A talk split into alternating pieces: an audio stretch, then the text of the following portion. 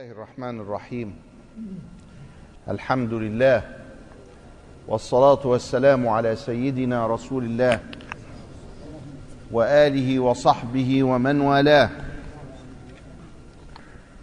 اللهم يا ربنا صل على سيدنا محمد وسلم في العالمين وفي الأولين وفي الآخرين. وجازه عنا خير ما جازيت نبيا عن أمته. واجعله لنا شفيعا يوم القيامة وأسوة في الدنيا. اللهم انفعنا به يا أرحم الراحمين في الدنيا والآخرة. واحشرنا تحت لوائه. واسقنا من يده الشريفة شربة ماء لا نظمأ بعدها أبدا. ثم أدخلنا الجنة من غير حساب. ولا سابقة عقاب ولا عتاب. ومتعنا بالنظر إلى وجهك الكريم. في جنة الخلد يا أرحم الراحمين. وأحينا مسلمين وأمتنا مسلمين غير خزايا ولا مفتونين. وحد قلوب أمة سيدنا محمد على الخير في الدنيا. اللهم يا رب العالمين انصر الإسلام والمسلمين. وامحو يا ربنا بالحسنات السيئات. وتقبلنا عندك بقبول حسن. واغفر وارحم وتجاوز عما تعلم. إنك أنت الأعز الأكرم. وهب مسيئنا إلى محسننا واغفر لنا جملة واحدة. اللهم يا ربنا استر عيوبنا ونور قلوبنا واغفر ذنوبنا ويسر غيوبنا واجعلنا من الراشدين ومع الصادقين وانصرنا على القوم الكافرين واهدنا واهد بنا يا رب العالمين. قال رضي الله تعالى عنه ونفعنا الله بعلومه في الدارين آمين.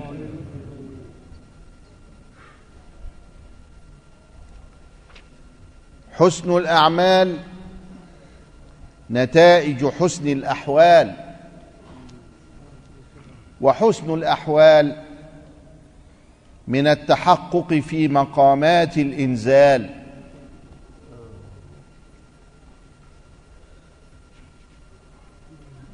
اذا كل شيء من عند الله فهو الهادي وهو المضل. ومن يهدي الله فلا مضل له ومن يضلل فلا هادي له. فالكل من الله والمنة من الله والتوفيق والهداية من الله. فلا تفتخر أيها المؤمن بعملك فإنما عملك مخلوق لله وما استطعت عليه إلا بتوفيق الله لك وأنه قد أذن بهدايتك. وكانت الصحابة تقول ما أنعم الله علينا بنعمة بعد نعمة الإسلام.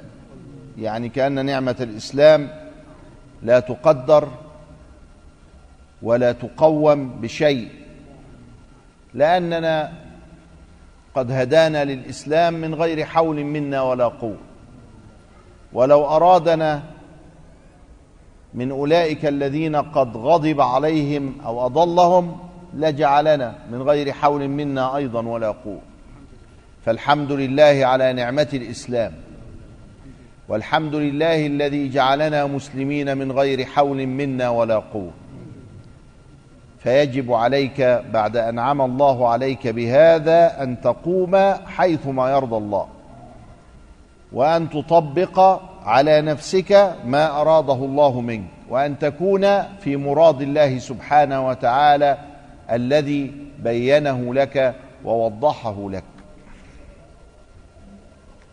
فيقول حسن نتائج الأعمال هذه حسن الأعمال نتائج حسن الأحوال. إذا حسن حالك مع الله وصح حسن عملك. السلوك الذي يسلكه المؤمن مرتبط بما في القلوب وما سبقكم أبو بكر بكثرة صلاة ولا صيام وإنما بشيء وقر في قلبه. وجلس النبي صلى الله عليه وسلم فقال يخرج عليكم من هاهنا رجل من أهل الجنة. فخرج رجل فترصد له ابن عمر.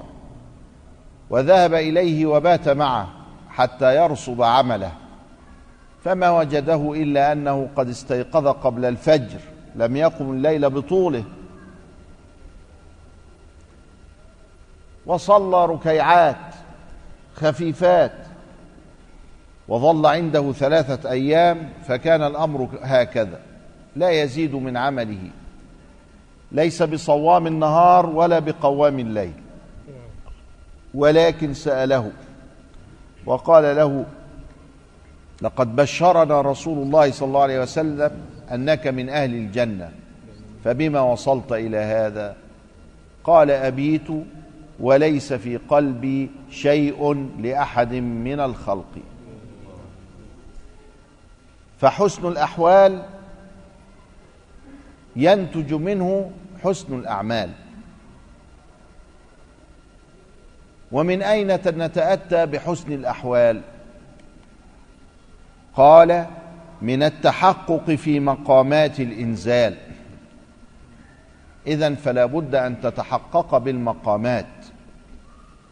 والفرق بين الحال والمقام أن الحال عارض. يأتي ويذهب. فالقبض والبسط من الأحوال. أما المقام فثابت. فالجود والكرم والحب والعطاء من المقامات. تأخذ في التحقق بالأحوال حتى تصل إلى المقامات. فإذا وصلت إلى المقام ثبت فيه. ونتجت منه أحوال أخرى. وهذه الأحوال هي التي تحسن الأعمال. فاللهم يا ربنا أحسن سريرتنا وأحسن مقاماتنا وأحسن أحوالنا وأحسن أعمالنا وتقبلنا عندك بقبول حسن. قال رضي الله تعالى عنه ونفعنا الله بعلومه في الدارين آمين. لا تترك الذكر لعدم حضورك مع الله فيه. الإمام النووي في الأذكار يقول إن الذاكر يثاب حتى لو ذكر بلسانه دون قلبه. اوعى تقطع استمر في الذكر.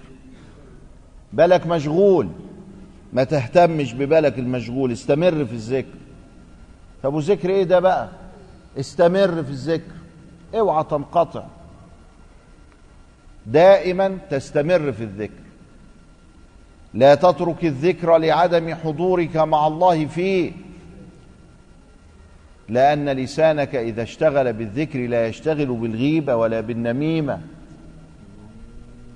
ولأنك إذا أدمت الكلام باللسان في ذكر الله أثر ذلك في قلبك لا محالة. ولأن الدوام أحب الأعمال إلى الله. قال أحب الأعمال إلى الله أدومها وإن قل لأنه يؤثر في القلب ويحول الحال إلى مقام.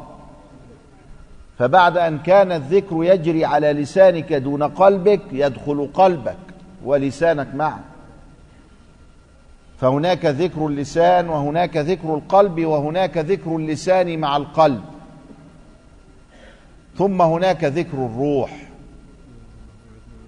وإذا بدأت الروح في الذكر سجد القلب لله. وإذا سجد القلب لله فإنه لا يقوم إلى يوم القيامة. فسجود القلب لله ليس بعده قيام. القيام يبقى على الجبهة نسجد ونقوم بنتعب. الدم بيجري في دماغنا ونتعب. وخلق الإنسان ضعيفا أما القلب إذا سجد لربه فإنه لا يقوم أبدا. لا تترك الذكر لعدم حضورك مع الله فيه. استمر. داوم لا يزال لسانك رطبا بذكر الله. لا يزال. وقال له إيه؟ قلبك. قال له لسانك. ها؟ شوف أفصح العرب. سيد الكونين. لأن غفلتك عن وجود ذكره أشد من غفلتك في وجود ذكره. فعسى أن يرفعك من ذكر مع وجود غفلة إلى ذكر مع وجود يقظة. ومن ذكر مع وجود يقظة إلى ذكر مع وجود حضور ومن ذكر مع وجود حضور إلى ذكر مع غيبة عما سوى المذكور وما ذلك على الله بعزيز. يبقى بينتقل من مرحلة إلى مرحلة ومن حالة إلى حالة منين؟ من الاستمرار من الدوام من أنه أطاع رسول الله. شوف طريقنا مقيد بالكتاب والسنة. ما هو بيتكلم عن الذكر لكنه واخد باله من أحب الأعمال إلى الله أدومها وإن قل. واخد باله لا يزال لسانك وما قالش قلبك. واخد باله من جهد المقل. واخد باله من حاجات كتير كل دي حاجات كتير قوي ولذلك بيقول لك النصيحة في الآخر لا تترك الذكر لعدم حضورك مع الله فيه. اشتغل بالذكر. ولا تيأس. ولا يأتيك الشيطان لزومه إيه؟ ما أنت طول النهار سرحان. ومشتغل بالدنيا وبلاويها. قول له مالكش دعوة. لا إله إلا الله لا إله إلا الله لا إله إلا الله. خير ما قلت وقال النبيون من قبلي لا إله إلا الله. الخير ما اعتقدت واعتقد النبيون من قبلي. أبدا. تكلم عن عن الحضور القلبي. أبدا. ده بيقول خير ما قلت. علشان ينبهك إلى البداية الصحيحة وهو أن تشغل لسانك بذكر الله. ومن خير الذكر الصلاة على النبي صلى الله عليه وآله وسلم. فاللهم صل على سيدنا محمد وآله.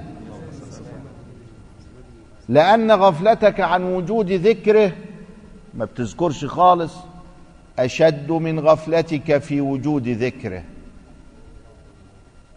يبقى لسانك شغال أحسن أحسن من ما فيش. فعسى أن يرفعك من ذكر مع وجود غفلة إلى ذكر مع وجود يقظة. وقلنا بداية الطريق إيه؟ اليقظة. يبقى الذكر قبل الطريق ولا لا؟ وفي الطريق ولا لا؟ وبعد الطريق ولا لا؟ إن الصلاة تنهى عن الفحشاء والمنكر. ولذكر الله أكبر. ياه. ذكر الله أكبر من الصلاة. الصلاه خمس مرات وبتنهى عن الفحشاء والمنكر. وبعدين ذكر الله أكبر. لو وقفنا عند الآية دي وحدها لكفى ما هو لا يزال لسانك رطبا بذكر الله. اشتغل في الذكر. أما أولئك الذين لا يذكرون الله إلا قليلا. يبقى مش معانا يبقى لسه ما بدأوش. ماشي. اليقظة أن تعرف الحقيقة. إيه الحقيقة؟ أنك فاني.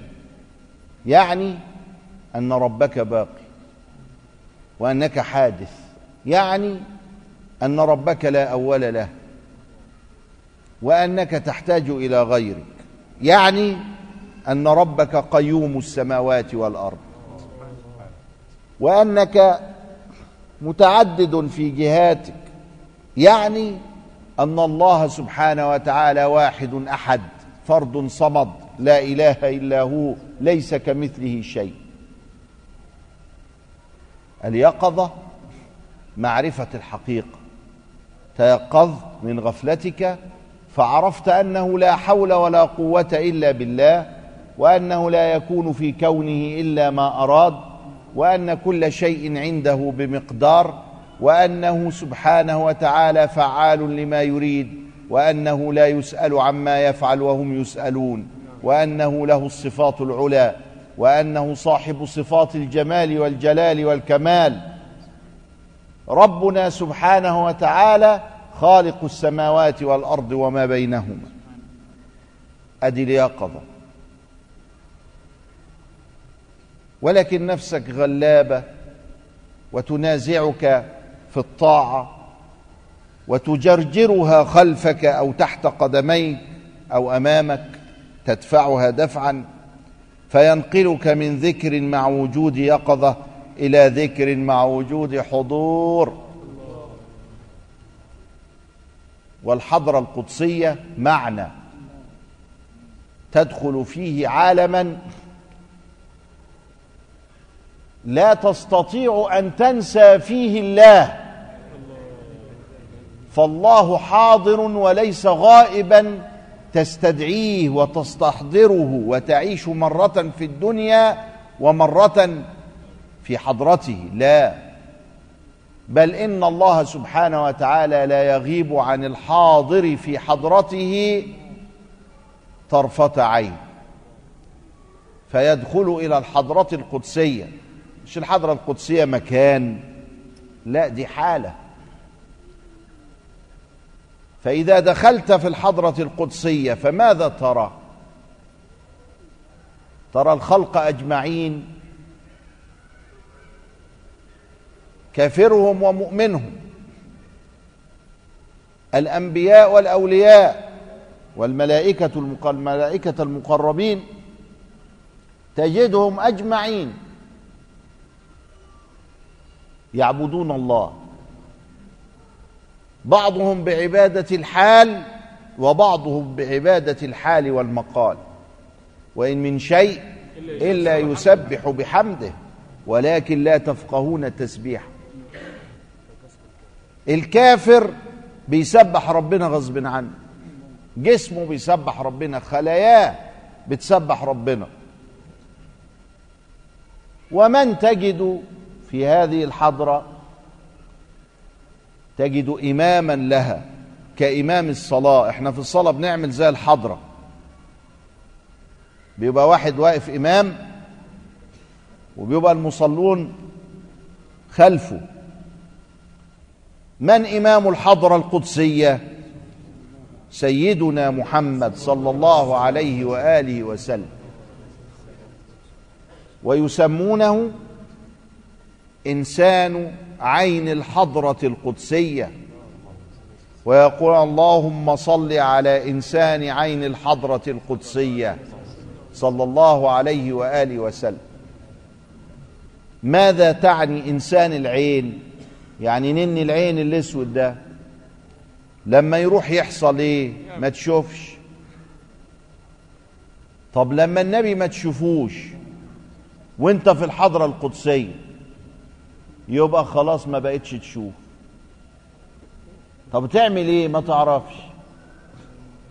وأنت في الحضرة القدسية. تسكت ولا تتكلم؟ مش عارف. الأدب إيه؟ تقوم ولا تقعد؟ مش عارف. أمال أعرف إمتى؟ لما أشوف النبي.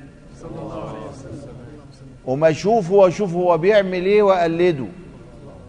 ولذلك سموه إيه؟ إمام المرسلين. قائد الغر المحجلين. سيد ولد آدم أجمعين. ويقولون عنه إنسان عين الحضرة القدسية. يعني لو غاب عنك هو دائما هناك في الحضرة القدسية دي. فإذا غاب عنك تهت. ولذلك ليس هناك باب سوى باب النبي المصطفى والحبيب المجتبى لله رب العالمين. بينك وبينه النبي. لقد كان لكم في رسول الله أسوة حسنة. وما آتاكم الرسول فخذوه وما نهاكم عنه فانتهوا.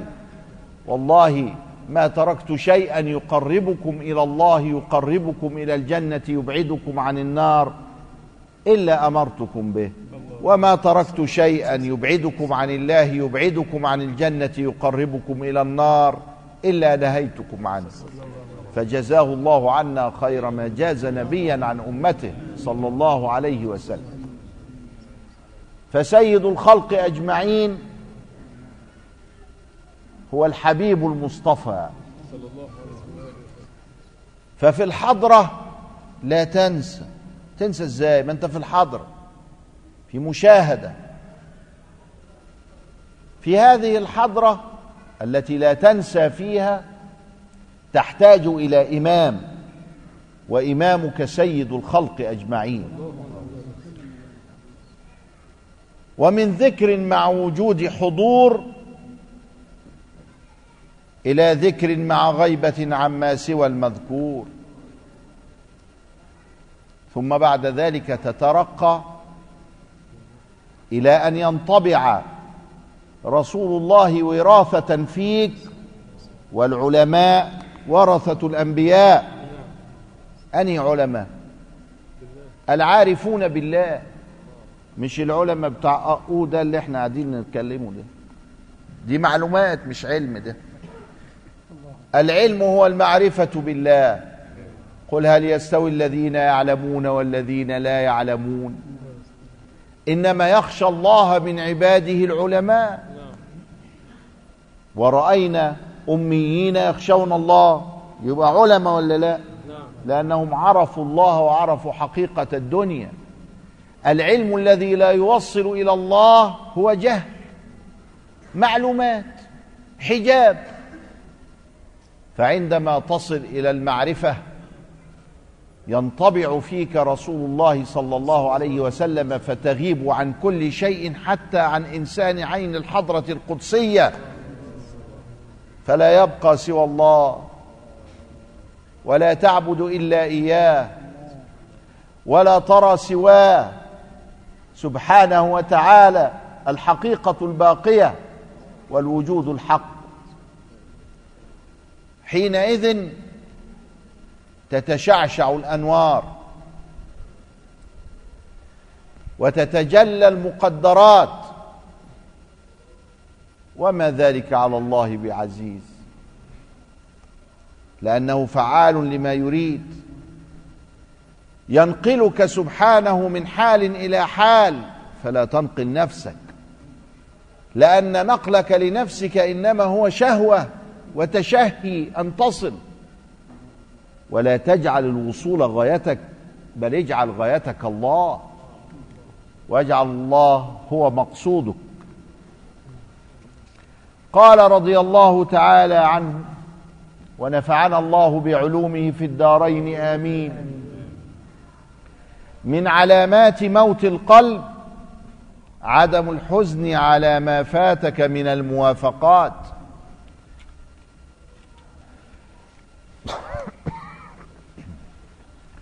وترك الندم على ما فعلته من ما فعلته من وجود الزلات. ما القلب الصاحي والقلب الميت؟ القلب الصاحي يحزن. يحزن من فوات الأوقات. يحزن من فرص العبادة الضائعة. يحزن من المواقف التي لم يحضرها وكان قادرا على حضورها حاضرا لها. قادر حاضر. لا يحزن للدنيا لأن الدنيا قد طلقها ثلاثة وحرمت عليه البتة. أخرج الدنيا من قلبه فخلا قلبه والقلب لا يخلو. فإذا خرجت الدنيا امتلأ القلب بالأنوار. وإذا امتلأ القلب بالأنوار انكشفت له الأسرار. وإذا انكشفت له الأسرار فإنه يسجد للواحد القهار. لو اطلعتم على أسرار ما محيطكم من الكون لسجدتم لله لشدة عظمة ما هنالك. ولو عرفتم ماذا خلق الله من الكائنات وعلى أي تدبير هي لخررتم سجدا. ولما استطاع أحد منكم أن يقوم من سجدته حياء من الله. ولذلك القلب السليم الصحيح الحي هو الذي يحزن إذا ما مضت الأوقات فضيعها. القلب الذي يحزن من ضياع الأوقات هل يضيع الوقت الذي سيأتي؟ ابدا. وكذلك مثل الحزن الندم. اندم على ما فاتك أو ما ارتكبت من الزلات. فإن الندم أول التوبة والتوبة أول الدرجات بعد اليقظة. فاكرين لما خدنا منازل السائرين؟ اليقظة ثم التوبة. والتوبة على درجات منها التوبة من الذنوب إلى أن تصل إلى التوبة من السوى يعني ما سوى الله. فلا ترى في الكون إلا هو ولا تثق ولا تتوكل إلا عليه. لا يعظم الذنب عندك عظمة تصدك عن حسن الظن بالله تعالى. ما دمنا بنتكلم عن التوبة اوعى تستعظم الذنب. استعظمه في أول الأمر أول ما ترتكبه شروط التوبة أن تندم وأن تقلع عن الذنب وأن تستعظمه. ونهاية التوبة تنسى الذنب. قال أنت ما عملتش حاجة؟ صفحتك بيض عشان تتشجع شوية على الاستمرار. واوعى الذنب يتعاظم عندك حتى يكون حجابا بينك وبين الله. وتقول ده ربنا مش هيغفر لي يغفر لك. حتى لو كنت مشركا به ثم جئته تائبا لغفر لك.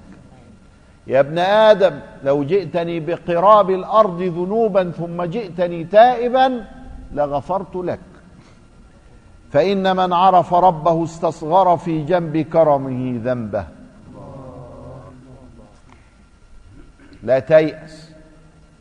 اندم اترك استعظم في أول الأمر وبعد شوية تقول أنا عملت ذنب أنا ما عملتش حاجة أنا صفحة بيضاء الحمد لله. طب وده مش ضحك على النفس؟ قال لا دي معونة. لأنه بتأتي بخير. ودي مبناها إيه؟ الثقة بالله. تبنى إلى الله. ومن تاب تاب الله عليه. ولذلك في حديث شديد عن سيد الخلق أجمعين يقول من حج ووقف بعرفة ثم اعتقد أن عليه ذنب فقد كفر.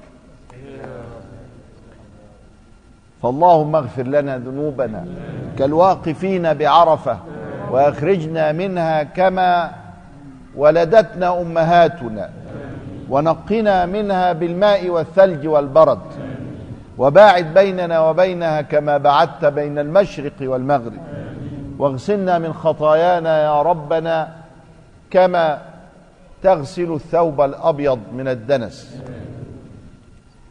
لا صغيرة إذا قابلك عدله ولا كبيرة إذا واجهك فضله. بعض الناس يقول لك في صغائر وكبائر. وبعض الناس التانية العلماء التانية اللي أحسن يقول لا في لا صغائر ولا كبائر. في المصيبة ما هم واحد معصية ومعصية. في التوبة. ما هي واحد؟ ربنا هيتوب على دي وهيتوب على دي. يبقى بتصنفها صغائر وكبائر ليه؟ ابن فورك بيقول لك في صغائر وكبائر إيه المقياس؟ قال الحاجة اللي فيها لعن. لعن رسول الله كذا فعليه لعنة الله كذا. والحاجة اللي فيها نار والخلود في النار والبقاء في النار ودخول النار. والحاجة اللي فيها حد زي الزنا والسرقة وشرب الخمر وكذا. أدي دول الكبائر تاني قال له لا. خلي الذنوب صغيرها وكبيرها ذاك التقى واصنع كماش فوق أرض الشوك يحذر ما يرى. لا تحقرن صغيرة إن الجبال من الحصى. قال وأخفى الله ثمانية في ثمانية. ثمانية في إيه؟ في ثمانية. فأخفى ليلة القدر في رمضان الوتر من رمضان في العشر الأخير. وأخفى الصلاة الوسطى في الصلوات. وأخفى ساعة الإجابة في يوم الجمعة. وأخفى ساعة الإجابة في ثلث الليل الأخير. وأخفى اسمه الأعظم في الأسماء الحسنى. وأخفى ولي الله في الناس. ما تعرفش إذا كان ده ولي الله ولا لا؟ فتحاسب. كلهم أولياء. كله أولياء. ماليش دعوة أنا مالي يعني. كله أولياء. اوعى تبص لواحد كده باحتقاره لحسن يطلع ولي. تقول لا أنا بصلي أحسن منه. أوبا خلاص. ابتدينا الضلال أهو. ده أنا بذكر هو قاعد طول النهار سرحان هو لو كان وليا ما جعله الله هكذا. اوعى. كان الشيخ الفرغل بره الأزهر هنا على الباب في القرن الثامن الهجري والتاسع بيبيع حشيش. فجه الشيخ ابن حجر العسقلاني شارح البخاري ودخل كان قاضي القضاة قال إيه ده؟ قالوا ده الشيخ الفرغل. فحدث نفسه أنه قال لو كان وليا ما أقامه الله في هذا المقام. اخص اخص اخص اخص ودخل ليصلي بالناس فنسي الفاتحه فبعد كده الناس قالوا لا في أنت عملت حاجة؟ ده يعني حافظ الدنيا. الحافظ الكبير حافظ الدنيا حافظ حاجات عجيبة. وتنسى الفاتحه مش معقول. يعني مش لازم عملت حاجة كده ولا كده. قال والله ما عملت حاجة بس الراجل اللي اللي بره ده أنا وأنا داخل قلبي مش ما ارتاحلوش لأنه بيعمل ذنب. بيبيع حشيش يعني في حد يبيع حشيش قالوا له طب روح استسمحه ولا شوف إيه الحكاية. فراح. قال له الفتح. قال له فتشني. أنا خدت منك حاجة؟ فتحة إيه؟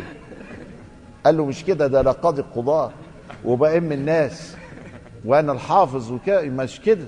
اختشي. ما تبقاش كده. قال له تب إلى الله. في حد قال لك تتريق على على خلق الله؟ الدين قال لك كده؟ وانت داخل تتريق على خلق الله؟ قال له ما انت بتبيع حشيش يا مولانا الشيخ الفرغل ما هو برضه حاجة تخيل. قال له طب اقعد بيع معايا. قعد الحافظ ابن حجر جنبيه يبيع معاه. وبعدين قاضي القضاء خد ال قال له شوف أي واحد اختاره وشوفه هو بياخد حتة الحشيش مني إيه اللي بيحصل؟ له فاختار واحد كده ومشي وراه. شرب الحشيش اتآية وبطله. قال له يا حبيبي أنا هنا اديلي بتاع عشرين سنة. ما حدش خد مني حشيشاية ورجع ليها تاني أبدا. مشايخ أنت بتتكلم إزاي؟ كانوا عايشين يا اخوانا شايفين ربنا. ناس ما تصدقش الحاجات دي يقول لك أوه ده الشيخ هيقول خرافات بقى. شايفين ربنا بيدعوا يا رب اصلح الحال. خد يا إخويا حتة الحشيش اللي أنت بتعبدها من دون الله دي وإن شاء الله تكون آخر حشيشة. حدث هذا مع سيدنا الشيخ محمد أمين البغدادي ساير وبعدين الشيخ محمد زهني. بقى شيخ بعد كده بيتطوح من سكران وقال له مش تديني ريال؟ فعطاله ريال. فاعترض التلامذة تدي واحد سكران هيروح عند يني يشرب الخمر. قال إيه؟ هكذا؟ ولقوا محمد زهني ده جاي لهم بعد ثلاث أربع أيام بيدور على الشيخ. فين الشيخ اللي كان هنا اللي أعطاني الريال المنيل ده؟ قالوا ليه قال كل ما اشرب آية لغاية ما اتقرفت من الخمرة وأحوال الخمر.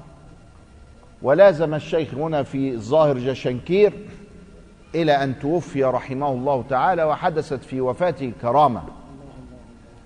محمد زهني ده. نطق بالشهادتين بعدما مات. الراجل ده قال له يا سيدنا الشيخ بعد ما مشي معاه شهرين ثلاثة أربعة وتاب إلى الله وحسن حاله وبقى من المصلين قال له يا سيدنا الشيخ هو اللي يتبعكم يفتقر قال له ليه؟ قال له أنا كان دخلي ستة جنيه ذهب وأصبح ثلاثة أول ما مسكت الطريق بتاعكم ده فاللي ربنا عدته معاكم كده إن هو يعني وإحنا فسقة يدينا ستة وإحنا اتقياء يدينا ثلاثة قال له طب بس نحسبها. كنت بتدي ليني كام؟ الخمار. قال له ثلاثة قال له يبقى مش بتوعك. وإنت بطلت تديهم ليني فربنا باعت لك بتوعك. الثلاثه بتوعك. كان بيديهم لك ويكتب عليك ذنب. ودلوقتي ما بيديهم لكش وما بيكتبش عليك حاجة وكاتب عليك الحسنات كلها. شوف الإنسان قاصر النظر إزاي ومش عارف الخير فين. ولذلك قلنا طريقنا هذا مقيد بالكتاب والسنة. اتبع الكتاب والسنة وملكش دعوة. تقل تكتر ملكش دعوة. امشي. ده ظاهر بس. كان بيدخل لي ستة وبقوا ثلاثة لما اتقيت الله لا ده انت نضفت. ما تخافش. انت نضفت كده لأنه الثلاثة ما كانوش رزقك. واحد برضه ربنا يشفيه فيقلل رزقه. أيوه ما كانش الفلوس كانت للطبيب. ما كانتش. كانت للطبيب والدواء. ما كانتش ليك. فخلي بالك من المعاني دي. فلا صغيرة إذا قابلك عدله إذا حسبك بعدله ما فيش صغيرة بقى. كله غلط. ولا كبير إذا واجهك فضله. الله سبحانه وتعالى يغفر لمن يشاء. فاللهم يا ربنا اهدنا فيمن هديت وعافنا فيمن عافيت وتولنا فيمن توليت. واجعلنا ممن يستمعون القول فيتبعون أحسنه. واعنا على ذكرك وشكرك وحسن عبادتك.